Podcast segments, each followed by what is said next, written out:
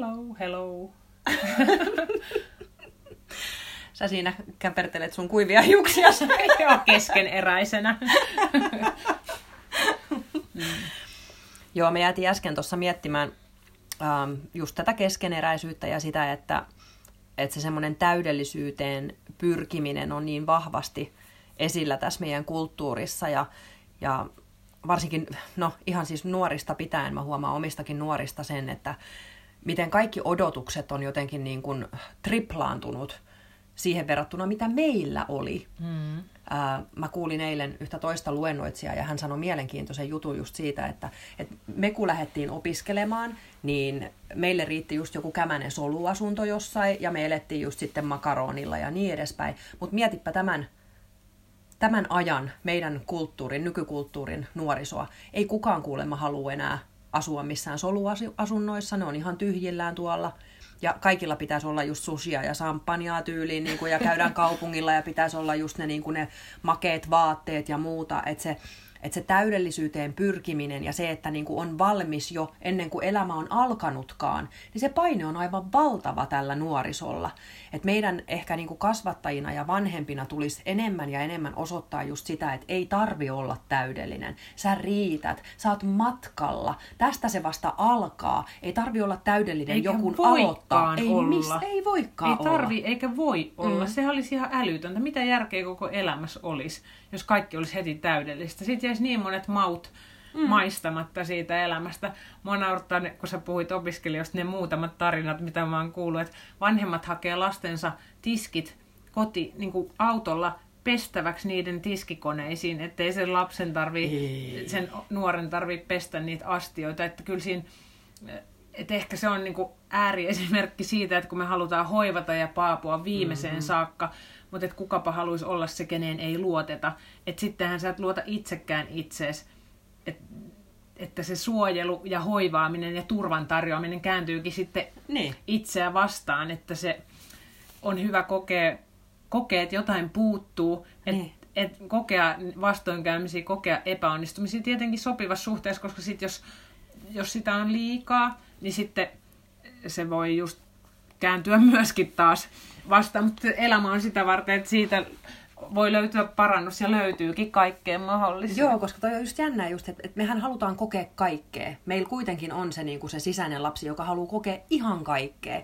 Eli just, että jos on elänyt semmoisen kauhean suojelun ja niin kuin idyllisen ja niin sanotusti täydellisen pumpulilapsuuden ja nuoruuden, niin sitten meidän kuuluu kokea sitä vastakohtaa sitten, kun me lähdetään sieltä koti, kotoa. Mutta jos vanhemmat tekee kaikkensa, että se jatkuu niin kuin samanlaisena koko ajan, mm. niin sitä suurempi on sitten se tarve hankkia jotain täysin vastakohtaista. Me katsottiin meidän lasten kanssa eilen Coming to America, muistaaksä Eddie Murphyn leffa, missä se on se pr- prinssi, Joo. joka elää, se ei edes pyyhi omaa pyllyään. Lasten mielestä se oli ihan mahtavaa.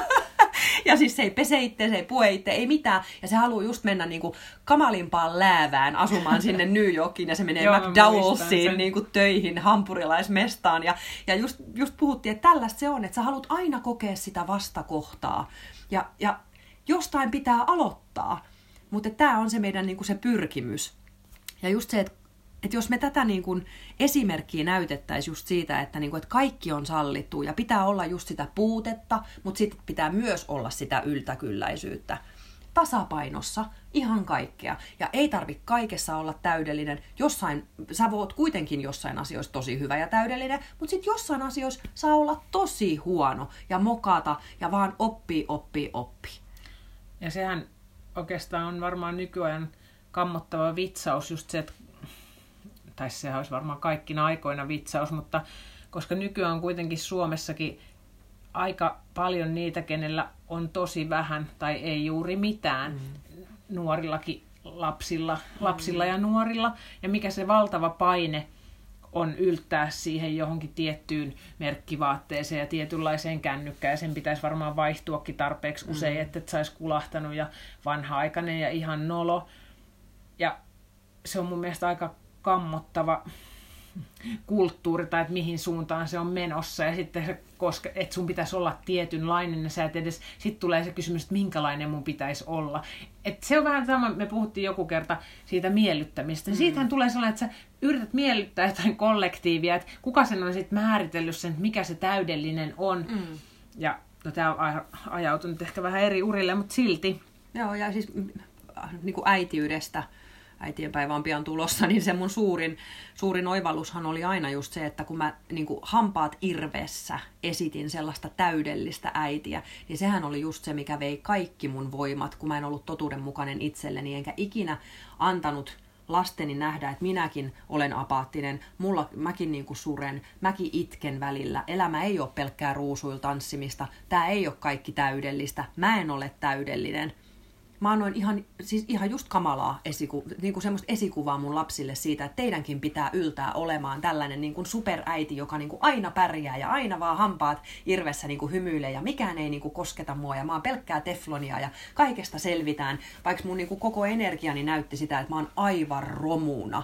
Että mä vaan se niin kuin kiiltohymy päällä vedin täällä niin kuin täydellisyyden niin kuin viitta harteillani ja lapset haistoi, että to, toihan on niinku ihmisromu toi, että se ei tiedä niinku yhtään, että kuka se on, niin sehän aiheuttaa Miltä haisee niin. ihmisromu? Tunkkaselta. Mutta just se, että hirveän ristiriitasta, että eihän mun lapset tunteneet mua. Ne näki sen mun kuoren ja ihmetteli, mitä siellä sen kuoren alla on. Ja nyt kun musta löytyy kaikki, ja mä oon hyvä edelleen, mä oon tosi hyvä jossain asioissa, ja joitain asioita mä opettelen, ja mun lapset tasan tarkkaan tietää, kuka mä oon, missä mä oon hyvä, missä mä en ole hyvä. Mm. Ja tämä tää täydellisyyden tavoittelu on just se, joka aiheuttaa ihan hirveästi pelkoa ja sitä semmoista jähmettymistä ja jumiuttamista just siihen semmoiseen miellyttäjän ja niin kuin, roolipeliin. Ja, ja me ei oikeastaan uskalleta sitten tehdä mitään rohkeeta tai uskalleta laittaa itseämme alttiiksi tonne maailmalle, jos me ajatellaan, että meidän pitää heti olla täydellinen.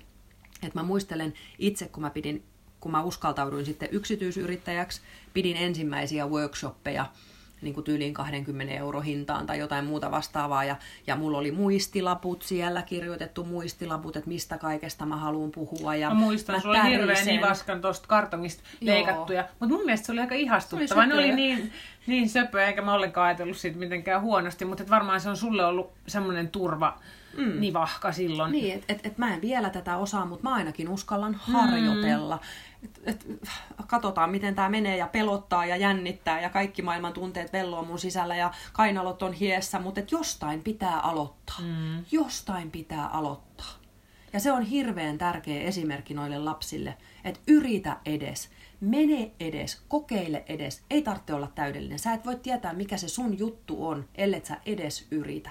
Ja tämähän on ollut sulle niin kuin, tämä podcastkin just semmoinen juttu, että tämä on ollut sulle aika ehkä vaikeaa tulla näkyväksi ja mä muistan sen itse koko ajan, kun me näitä tehdään, että tämä on mulle jo helppoa, kun mä oon tätä pian kuusi vuotta tehnyt, asettanut itseni niin kuin näkyväksi, kaikki ne hyvine ja huonoine puolinen, niin mä osaan jo nauraa itselleni ja, ja myös olla aika ylpeä siitä, mitä mä osaan. Et, mm. et, et, to, toki tässäkin mennään koko ajan syvemmälle ja syvemmälle ja syvemmälle, mutta se ei ole mitään helppoa se, että sä tuut näkyväksi muiden ihmisten edessä just sellaisena kuin sä oot, epätäydellisenä, kun me kaikki kuitenkin ollaan epätäydellistä, mutta se on hyvin rohkeeta olla se semmoinen, tiedätkö, se, joka uskaltaa tulla ja sanoa, että hei, en ole täydellinen, mutta tässä mä kuitenkin oon. Niin, ja jotenkin mullehan puhuminen ja pälpättäminen on kyllä helppoa, ja mähän rakastan ihmisiä ja ihmisten kanssa olemista, että se ei tunnu musta vaikealta, ja tässähän musta tuntuu vaan niin kuin mä mm. juttelisin sun kanssa, mm. mutta sitten kun mä alan jälkikäteen miettimään niin. sitä, että mitä mä oikein sanon ja kuka tätä kuuntelee, mm. ja onko mä loukannut jotain mun läheisiä, ja mulle tulee sellainen niin kuin kauhu siitä, ja niin kuin mä mm. puhuin mm. aikaisemmin, aikaisemmissa podcasteissa just siitä, että no, et, että no, nolaanko mm. mä itseni ja mm. että en mä ole käyttänyt kauheasti siihen aikaa, mm. mutta että sehän on niinku tässä läsnä ja kyllähän tämä on ollut kasvattavaa, että ei mua sinänsä se puhuminen mm. pelota, ja kun mä en kuuntele näitä, mähän unohdan heti mitä mä oon puhunut, niin ei, se ei sinänsä kaivele mua, mutta on miettinyt tätä meidän välistä vuorovaikutusta, että mä rupesin ärsyttää se jotenkin niinku tosi kauheasti se se asetelma, että sehän oli niinku mun päässä se, että mm. mä oon se luuseri ja sä oot niinku se menestyjä. Niin, niin. Ja mä ajattelin, mulle tuli niinku semmoinen niin kuin huono fiilis siitä. Mä ajattelin, että miten mä oon, niin kuin, että mikä tässä niin kuin mättää, mutta nehän on vienyt mua oivalluksia kohti. Että itsehän mä laitan itseni sellaiseen asemaan, että mä en ole itse tuonut niitä lahjoja esille tai sitä mun tietoa. Mulla on valtavasti tietoa ja äskenkin mistä tämä keskustelu tavallaan tällä kertaa alkoi, niin siitä edellisestä podcastista, mm. että sä sanoit mulle, että sä pyytelet koko ajan anteeksi. Jotenkin niin kuin sä selittelisit jollekin muulle tuolla jossakin, että miksi sä, että anteeksi nyt tätä. Ja, koska taas se... Kun sun ei tarvitse niin. pyytää anteeksi ja se sitä, tavallaan, kuka sä oot. Niin, ja se, sitä mä en oikeastaan enää pyydäkään anteeksi, mutta jotenkin mä ajattelin, mulle tuli vähän sellainen, että mä oon itse rauhassa sen kanssa, että mieletöntä, että mä oon löytänyt tänne. Ja mä vähän niin kuin ajattelin, että jos tämä koskettaisi jotain muuta yhtä isosti, niin se olisi mahtavaa. Mm. Sen takia mä ehkä aloin puhumaan jotenkin niin kuin jollekin muille, koska se on mulle niin sydämen asia. Mutta sitten samalla ehkä siihen liittyy se pelko, että mitä mäkin tässä niin kuin luulen tekeväni, että että no pidä vaan mölyt mahassa, se nauti itse siitä, että mitä sä nyt kuvittelet, että tämä on nyt joku uutiskynnyksen ylittävä asia, että mitä sä tästä, niin kuin, niin kuin, ehkä, en mä tiedä, jotenkin, että mä vien sulta aikaa, sun tärkeiltä asioilta, kun sä oot se, mm. varmaan kuin alitajunnen tällainen, en mä tietoisesti ajatellut, että no niin, nyt se tara tossa, nyt sä, sä et jaksa kuunnella mua, mutta jotenkin, että no niin, puhutaan nyt niistä oikeista ja tärkeistä asioista, mikä on ihan niin kuin hullua. Mutta se on sitä mun vanhaa, mutta... vaikka mä olisin kuinka nyt oivaltanut isoja, niin eihän mä heti pääse, eihän mä heti voi hylä, hylätä tai osaa hylätä sitä mun vanhaa. Ei silleen, mä laitan sen nyt hyllylle. Nyt on... siitä päästiin, mm. kun mä sen tiedostin ja tajusin, niin nyt mä viskaan sen hevo hiiteen välittömästi. Ja sehän on juuri myös sitä niin. rohkeutta kaikki on rohkeutta. Aina kun tekee, aina kun mokaa muiden ihmisten edessä, aina kun onnistuu muiden ihmisten edessä, niin se on molemmat rohkeita. Mm. Koska sillä, siinä sä oot molemmissa niin kuin sydän auki. Mutta just kun mietin tuota nuorisoakin tuolla, jotka katsoo mallia meistä aikuisista, niin miten rohkeeta. Ja miten just nämä kaikki tämmöiset äm, uskomukset just, että mä oon se luuseri, että noi muut tuolla vaan tekee ja mä en niin kuin pysty tekemään mitään, niin kuinka moni meistä ihan varmasti joka päivä ajattelee tällaisia. Mä kerroin sulle eilen siitä kirjasta, mitä mä luen. Ja siinä mm. niin kuin on tämmöinen hyvin akateeminen ihminen juuri, joka on käynyt kaikki maailman koulutukset ja niin kuin silloin vaikka mitkä tittelit ja, ja muuta. Ja sitten kun mulla tulee siinä sitten taas ihan sama juttu, tällaisten asioiden äärellä. Että mä en ole käynyt mitään kouluja, mulla ei ole mitään titteleitä. Kuka mä oon mistään puhumaan? Meillä kaikilla on näitä tosi epävarman lapsen ja nuoren tunteita siitä, että onko mä riittävän hyvä ja onko mulle tilaa ja saanko mä olla tällainen. No onko mun tarinalle mitään merkitystä? Niin. Onko mun elämällä mitään merkitystä? Niin. Ja kaikilla kuitenkin no on. No niin, on. Kaikilla on. Ja se pitää tehdä myös näkyväksi se ihmisen epävarmuus, jotta me voitaisiin ihmisiä auttaa pois siitä epävarmuudesta. Mutta jos ei me nähdä sitä ollenkaan, sitä epävarmuutta, niin sitten se vaan korostuu, se epävarmuus. Niin, ja, ja jotenkin niistä epävarmoista tulee mukaan jotenkin, että se on niin kuin joku oma sakkinsa, kuka on vähänkään uskaltanut myöntää mm. olevansa epävarma, heikko, väsynyt, mm. uupunut, ö, keskeneräinen, niin sit sä oot jotenkin, no niin, nyt anta, antakaa sille joku lääke ja, ja jotenkin laittakaa se nyt johonkin ruotuun, että me pystytään käsittelemään sitä. Vaikka se herra koskettaa meitä kaikkia, se kaikkia. epävarmuus Joo. ja, ja en, keskeneräisyys. Onkohan tässä maailmassa yhtään sellaista niin, kuin, niin täydellistä ihmistä, ettei ikinä kokisi niin kuin vaikka just vertailua toisiin ihmisiin, ikinä vertailisi itteensä tai ajattelisi, että mä voisin olla vielä parempi tai mä en ole riittävä tai että nyt mä mokasin. Kyllä tämä kuuluu ihmiselämään koska niin kuin, tämähän on sitä egon työtä just, koko ajan pitää sua niin kuin, turvassa ja, ja et, et sä ylitä niitä sun mm. näkyvyyden rajoja, eli just häpeän kautta, tai sitten just niitä fyysisiä rajoja sen syyllisyyden kautta. Se on hyvin perustavaa laatua oleva juttu, eikä siitä ikinä, siis ainakin mä uskon niin, että siitä ei ikinä myöskään pääse eroon. Jos sä pääset siitä eroon, jos sä et ikinä ajattelisi tällaisia juttuja, niin sun sydän olisi kiinni. Mm-hmm. Eli mäkin sanon, ja on kirjoittanutkin siitä paljon, että joka kerta kun mä pidän vaikka luennon, niin sen jälkeen tulee se, niin kuin se luennon aftermath, eli se, niin kuin se post-depression niin kuin homma, että just tippuu sinne apatiaan miettimään, että no oliks mä tarpeeksi hyvä ja mitä mä unohdin sanoa ja voi sanoiks mä ton liian näin ja voi vitsi, jos toi ymmärretään väärin. Ja se on hyvin, hyvin tärkeä prosessi. Jos sitä prosessia ei olisi, se tarkoittaisi, että mä olisin ylpeydessä. Hmm. Se tarkoittaisi, että mä olisin omasta mielestäni täydellinen. Että kaikki mitä mä tein oli täydellistä, joten ei sitä tarvitsit enää käydä läpi. Eli tässäkin tulee se herkkyys ja just se, että jos sä oot sydän auki, niin nämä tällaiset kysymykset, onko mä tarpeeksi hyvä, onko mulle tilaa, onko mä merkittävä, koko ajan vie sua eteenpäin, eikä pidä sua jumissa siinä ylpeyden semmosessa tässä mä oon ja tällainen mä oon, ja jos ette tykkää, niin show not. Vaan sä niin. haluat koko ajan niin kuin vahvistaa sitä omaa voimaa, mutta sä haluat myös niin kuin antaa enemmän muille. Ja näiden kysymysten kautta sä pystyt sen tekemään. Että sä oot koko ajan liikkeessä, sä käyt koko ajan siellä pohjassa. Ja se on taas erittäin rohkeeta. Paljon helpompaa olisi olla just silleen, että no, tällainen mä oon täydellinen ja tässä nyt niin kuin kerron näitä juttuja siitä, kuinka täydellinen mä olen. Eikä asettaa itteensä yhtään alttiiksi sille inhimillisyydelleen. Mm. Joo, mä, mä rupesin taas ton puhe, sun puheenvuorosi jälkeen mm. miettimään niitä nuoria ja just sunkin lapsia, että miten ihanaa, että te oikeasti puhutte kaikista näistä mm. asioista ja tunteista mm. täällä kotona, että just, että jos se koko, koko minuus ja koko se elämä rakentuu just sen kaiken ulko, ulkoisen varaan, että mm. on ma, että pitää olla nämä vaatteet ja pitää päästä tuohon kouluun tai pitää olla tämmöinen ja tommonen, ei saa ainakaan sanoa mitään näin noloa eikä mennä noin noloon paikkaan, eikä, mm-hmm.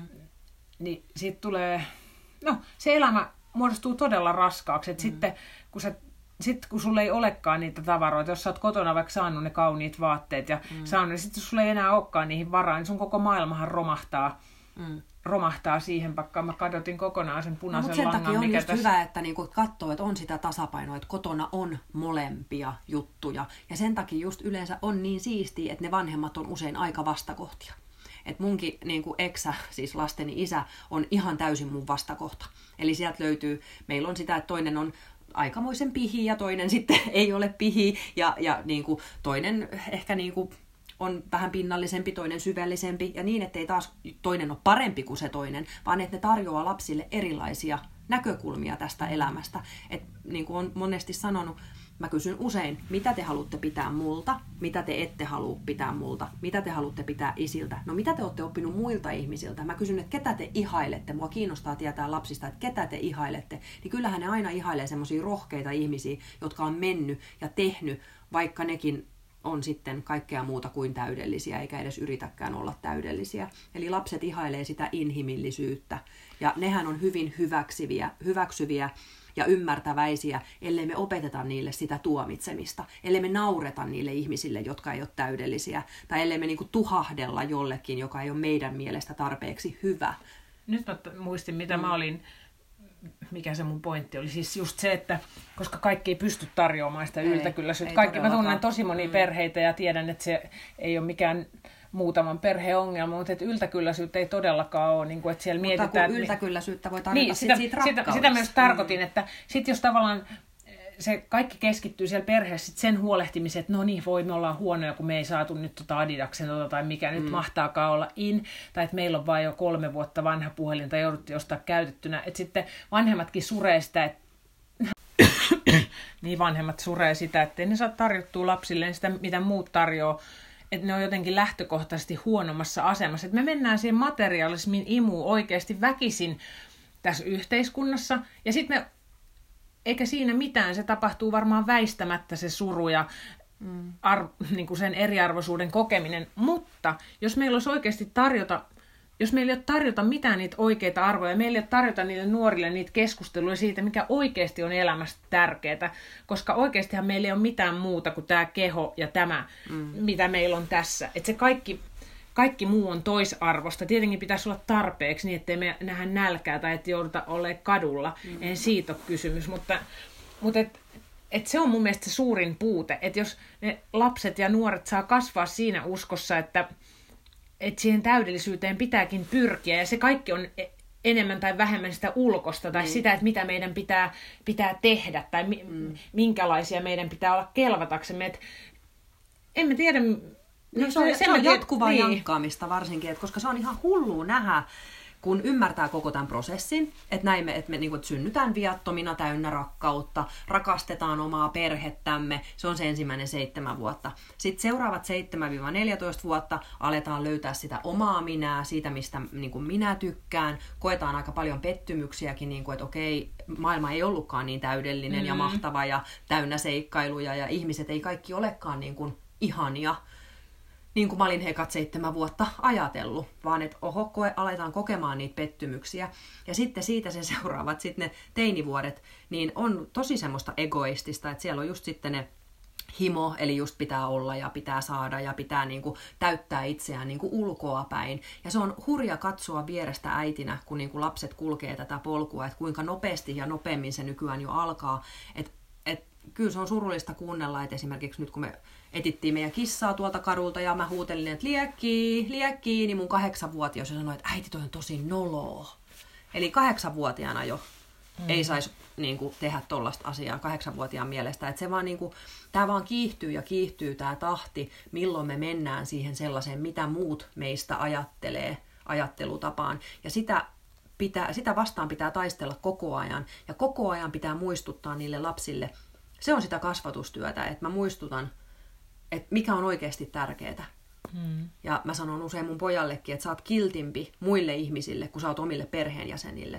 Mutta me ollaan se sun perhe. Me ollaan se niin kuin sun tuki ja turva. Me ei ikinä jätetä sua. Me rakastetaan sua aina. Niin mieti, miten sä kohtelet meitä. Että nämä on valintoja, mutta et nyt sä oot siinä iässä, että nämä on nyt niitä juttuja, mitä sä tehdät. Et, eli niin kuin pelossahan on aina se valinta.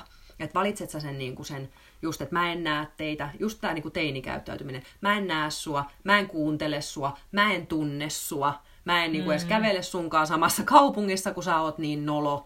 Että mä oon selittänyt, että kuinka loukkaavaa se on niin kuin meitä kohtaan jotka rakastaa. Että ei sun ole pakko mennä sitä samaa yhteiskunnan, niin kuin just sitä uraan urtavaa polkua, että, niin kuin, että tällainen kuuluu olla. Ja sun ei ole pakko hukkua sinne materialismiin, sun ei ole pakko hukkua siihen muiden miellyttämiseen, siihen mikä tässä maailmassa tällä hetkellä valitettavasti on normaalia, vaan sä voit olla se rohkea, joka valitsee toisin, joka valitsee ne oikeat arvot. Mutta jos me ei vanhempina tehdä tätä kotona, jos me ei keskustella näistä oikeista arvoista, niin kuin sä sanot, mm. niin sitten ne menee tonne imuun. Ne todella menee tonne imuun. Niin ja varmaan voi mennä, vaikka me, vaikka me puhuttaisikin vaikka, niistä, kyllä. mutta mm. se, mä uskon, että se perusta mm. on siellä ja se tieto ja se tunne sydämessä, kun niistä asioista on puhuttu, että se on sun turva, se on kuin semmoinen turvallinen maaperä, minne sä voit palata Joo. sen jälkeen, kun sä oot riehunut tuolla ja pettynyt ja mm pahoittanut mielessä ja todennut, että ei se meekään näin. Niin, että täältä se, mä en saa sitä, sitä... Pitää kokea, että se, että mä yritän miellyttää muita, se ei tuokkaan mulle onnellisuutta. Se, että mulla on kaikki nämä Adidaksen kuteet, no sekään ei tuonut mulle onnettu, onnellisuutta eikä niin kuin, säästänyt mua miltään pettymyksiltä tai elämän kolhuilta. Että et just, että se sisäinen voima on kuitenkin se, joka sua kannattelee paljon enemmän kuin ne merkkivaatteet ja se, se kuinka paljon sulla on rahaa siellä pankkitilillä. Niin, se on jännä jotenkin, että miten se meneekin sillä tavalla, että se, me opitaan siihen, että sitä ei nähdä rikkautena, sitä erilaisuutta. Tunteita ei nähdä rikkautena, erilaisuutta ei nähdä rikkautena. kyllähän se on siitä kiinni, miten tämä sukupolvi, vanhemmat mm. ajattelee ja viestittää omalla käytöksellä, miten media ja miten mm. tämä koko yhteiskunta toimii. Mm. Ja just se, että jos sulla on niitä tunteita tai jos sä oot heik- jos sä, jos sä jos sä et pärjääkään tässä elämässä koko ajan niin kuin hymyhuulilla, mikä on mun mielestä älytö oletus. Maailma on täynnä sotaa ja vääryyttäkin. Mm. Toki myös vastapainoksi hyviä ja mahtavia, ihania asioita, mutta täällä on sairautta, täällä on tuhoa, täällä on kuolemaa, täällä on vastoinkäymisiä, mitkä kuuluu siis elämään. Mutta just se, että jos nuori kasvaa siihen odotukseen, että kaiken pitäisi mennä koko ajan täydellisesti ja just pitäisi olla mm. champagnea ja jotain mahtavia tilaisuuksia koko ajan, baila, baila, ne. uudet puhelimet, uudet vaatteet, mä en voisi odottaa mitä hetkeäkään. Mitä mä ja mitä mä laitan Instagramiin. Niin, ja... Pikavipit mm. pyörii tuolla niinku pikavippien menestysaika. Kyllä. Et ne odotukset on niin mahtavat. Kuka oikeasti kestää? Tää, niin kuin sä sanoit, että odotukset on triplaantunut, niin mm. mä luulen, että tuolla on sen takia varmaan on niin paljon masentuneita nuoria, että ne odotukset ja se, se paine käy ihan niin kuin liian isoksi. Mm. Ja jos, jos siellä ei ole mitään perustaa, missä sen lasten tunteita ja ne oikeasti tärkeät asiat olisi tuotu keskiöön, se olisi mm. kokenut sitä, sitä turvaa ja sitä, että sä oot hyvä tollasena kuin sä oot. Mähän on kokenut ton pikavippielämän, mm. että just niinä mun jumivuosina, kun olin vihanen ja ärtynyt ja, ja kävin aina ostamassa itseni onnelliseksi, niin mähän otin koko ajan niitä pikavippejä.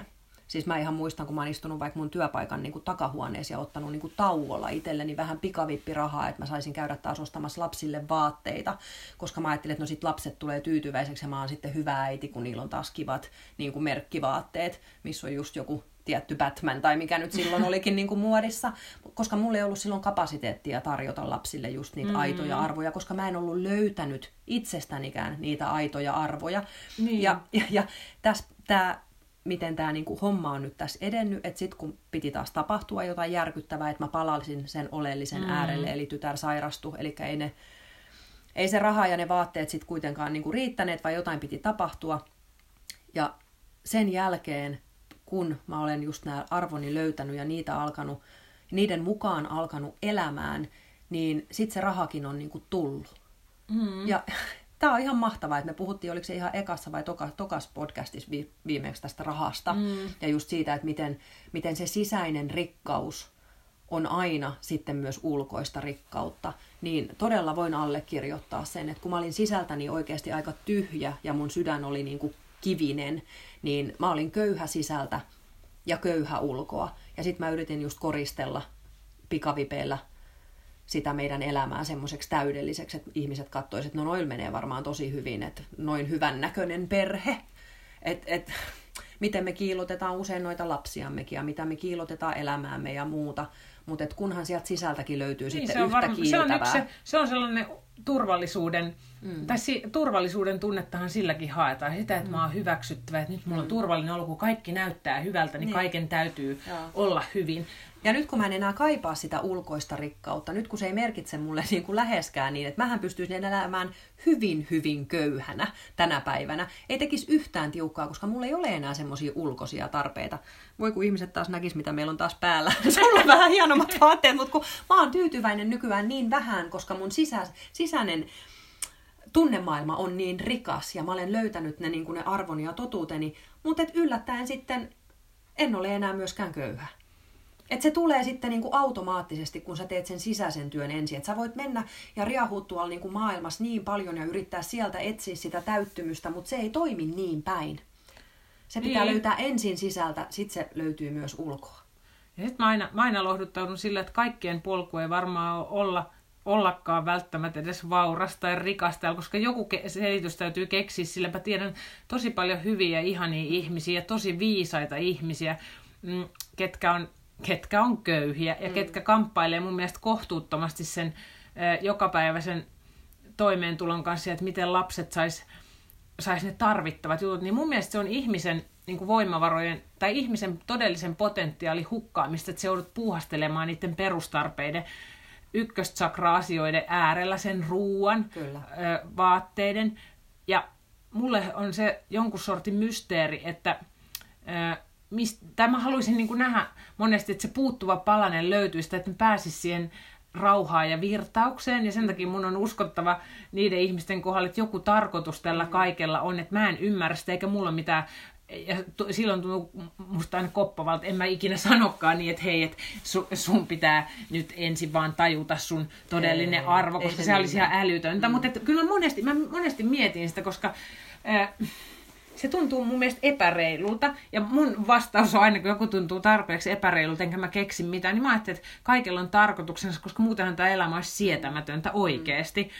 Et, et koska, no, joo, tämä aina mietittää mua, koska mä itse on kanssa ton rahaa. Mä en niin tunne, mä oon siinä mielessä rauhassa, että eihän mulla ole Mulla ei ole mitään rahavirtoja mistään, paitsi tietenkin Joni. Kiitos taas Jonille taas kerran. Mut, jo...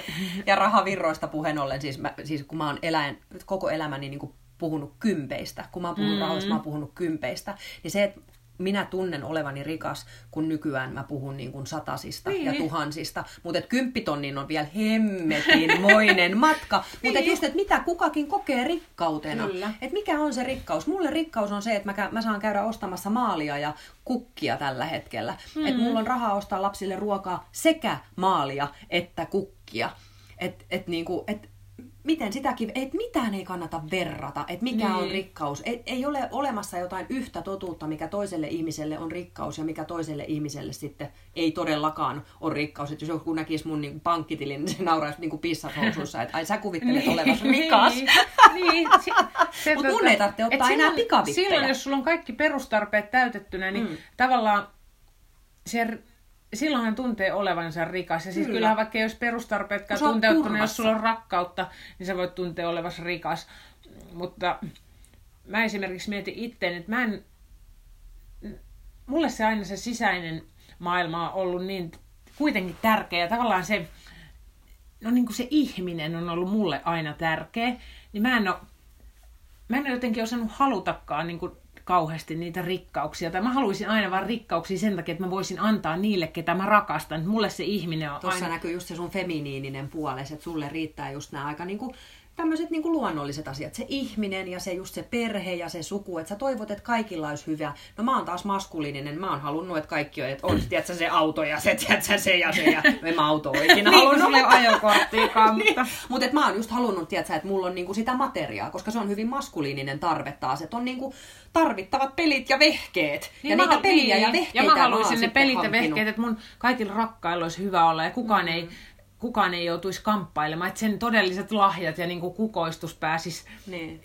näkyviin. Ja itse asiassa kun mä oon ajatellut niin paljon niiden muiden äh, niin kuin hätää, niin mun oma kukoistus ei ole päässyt kukkaansa, millä mä olisin kenties voinut taata, jos mä olisin ollut maskuliinisempi ja ottanut sen maskuliinisen voiman käyttöön ja lukenut itteni vaikka arkkitehdiksi tai kuka nyt tienaa hyvin, E- en mä, en mä edes tiedä, vaikka neurokirurgi, niin sitten sitten mä olisin voinut tarjota sitä paremmin. Ja tästä päästäänkin taas syyllisyyteen, että miksen ole laittanut älyäni käyttöön, että olisin voinut auttaa läheiseni paremmin. Se on mun, aina se mun motiivi. Se, aina mä, tuun, mä kuulostan nyt ihan sellaiset, että mä haluaisin Jeesustella, mutta se on oikeasti mm. niin, että mä aina mietin, mm, että mä haluaisin sen takia rahaa, että mä voisin antaa sitä mun rakkaille. Mm. Mä, en, mä en mieti, että sit mä voisin tehdä sitä ja tätä. Se ei oikeasti, tää on varmaan just se maskuliinisen ja Joo, feminiinisen ja mä mietin, ero. vitsi kun mä sen rahan, niin mä pääsisin taas Intiaan. Niin, Yksin. niin, ja se, niin sen, sen takia mä aina sit just, no sen takia mä pohdin varmaan paljon just, että mitä muut ajattelee, koska mä toivoisin niin kovasti, että että niillä olisi hyvä olla. Mm. Varmaan sen takia, että koska mullakaan ei ollut hyvä olla, niin sit mä aina mietin, no, mä to, no kai me toivotaan kaikki, että kaikki ihmiset olisi onnellisia. Mm. Ja viisa, viisaat, viisaat toivoo ensin, että ne olisi itse onnellisia, koska sitten kun ne tekee itsensä onnellisia, ne on voimissa tekemään myös muita onnelliseksi. Mutta mä oon lähtenyt sitä toista kautta ja se Tämä on... on niin parasta jutella sunkaan, kun mulla on niin monissa asioissa niin vastakohdat, kun mä pääsen aina niin kuin sitä omaa sitä, mikä mulle tulee luonnostaan, niin vähän tasapainottamaan. Että et, et just sen syyllisyyden kautta, että mus, mus herää just, että, kun, niin että jos mä sanon, että mä oon rikas ja sit sä rupeat puhua köyhistä, niin sit mä rupean just vähän syyllistymään, että onko mä nyt liian rikas, kun mulla on nyt teki ainakin 200 euroa tilillä, jonka mä meinaan just meinaa laittaa yhteen Ikean nojatuoliin. Ja, ja sit mä oon taas nollilla, koska sekin on jännä, tietsä, ihan taas menee aiheesta toiseen, mutta se, että mä olen aina ollut tyytyväinen, kun mun tilillä on nolla. Et se on ollut mulle se mukavuusalue, kun mä oon aina ollut köyhä, persaukinen, niin. Niin. pikavipeillä eliä. Niin mä oon ollut jotenkin, että kun mä oon saanut tuhlattua ne rahat ja siellä on ollut nolla, niin mä oon ollut silleen, niin kuin, että tässä mun kuuluu olla.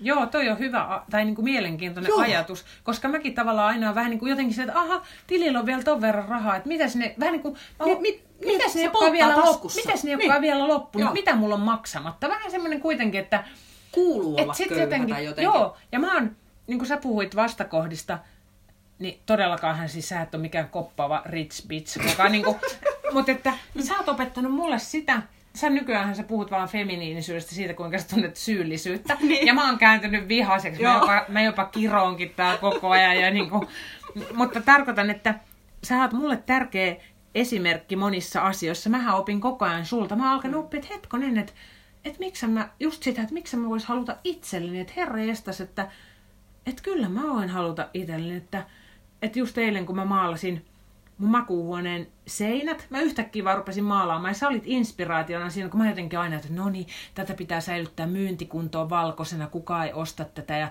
no enhän mä nyt voi ja että tästä on liikaa vaivaa ja tämä kuluu jostain muusta tärkeämmästä asiasta pois, että mä voisin senkin ajan siivota ja ja no onkohan tämä nyt vähän turhaa. Sitten mä ajattelin, hitot, vähän maalaan tämän seinän, kun mua huvittaa. Ja maalasin oikein kuule kaksi puuta sinne ja siitäkin mulla tuli vähän sellainen, että herra jestas, tätä ei kyllä halua kukaan nyt. Niin kuin sellaiset muiden kannalta sellaiset hyötynäkökulmat, että teenkö minä nyt haittaa jollekin muulle. Kun Joka minä, ei ole edes vielä olemassakaan. Niin, kun minä maalaan oman kotini sen, ja mä olin, että herra jestas, niin kuin, että tällä tavalla mä niin kuin kutistan itteeni ja pidän itse, ihan itse itteeni sellaisessa vankilassa, mm. että eihän tämä nyt, tämä nyt, että jotain sellaista tosi vanha-aikaista isoäitien jotain semmoista, olehan nyt siinä kiltisti ja et vaan näy eikä kuulu eikä mitään puita nyt siihen ala piirtelemään, niin sit silleen, sussa on sellaista ihan... Akkojen hömpötystä. Vaikka, mä, vaikka, mutta et, sehän resonoi toi sun hulluus niin kuin siihen mun, mun todelliseen hulluuteen, minkälainen mä oikeasti on semmoinen iloisa, iloisa ja leikkisä.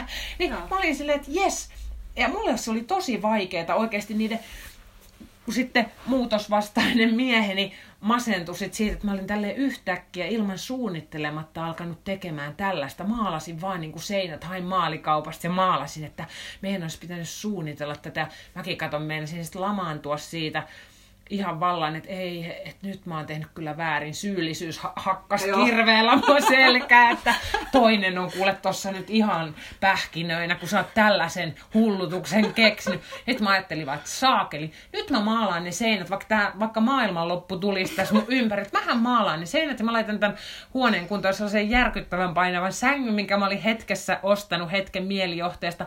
Mä kasasin sen yksin yöllä ja maalasin yöllä niitä puita ja ai vitsi mä tunsin olevani voi voimani tunnossa. Ja se on just sitä, mitä mä, mä tarviin, sitä toimintaa ja actionia, että mä vaan ryhdyn ja teen.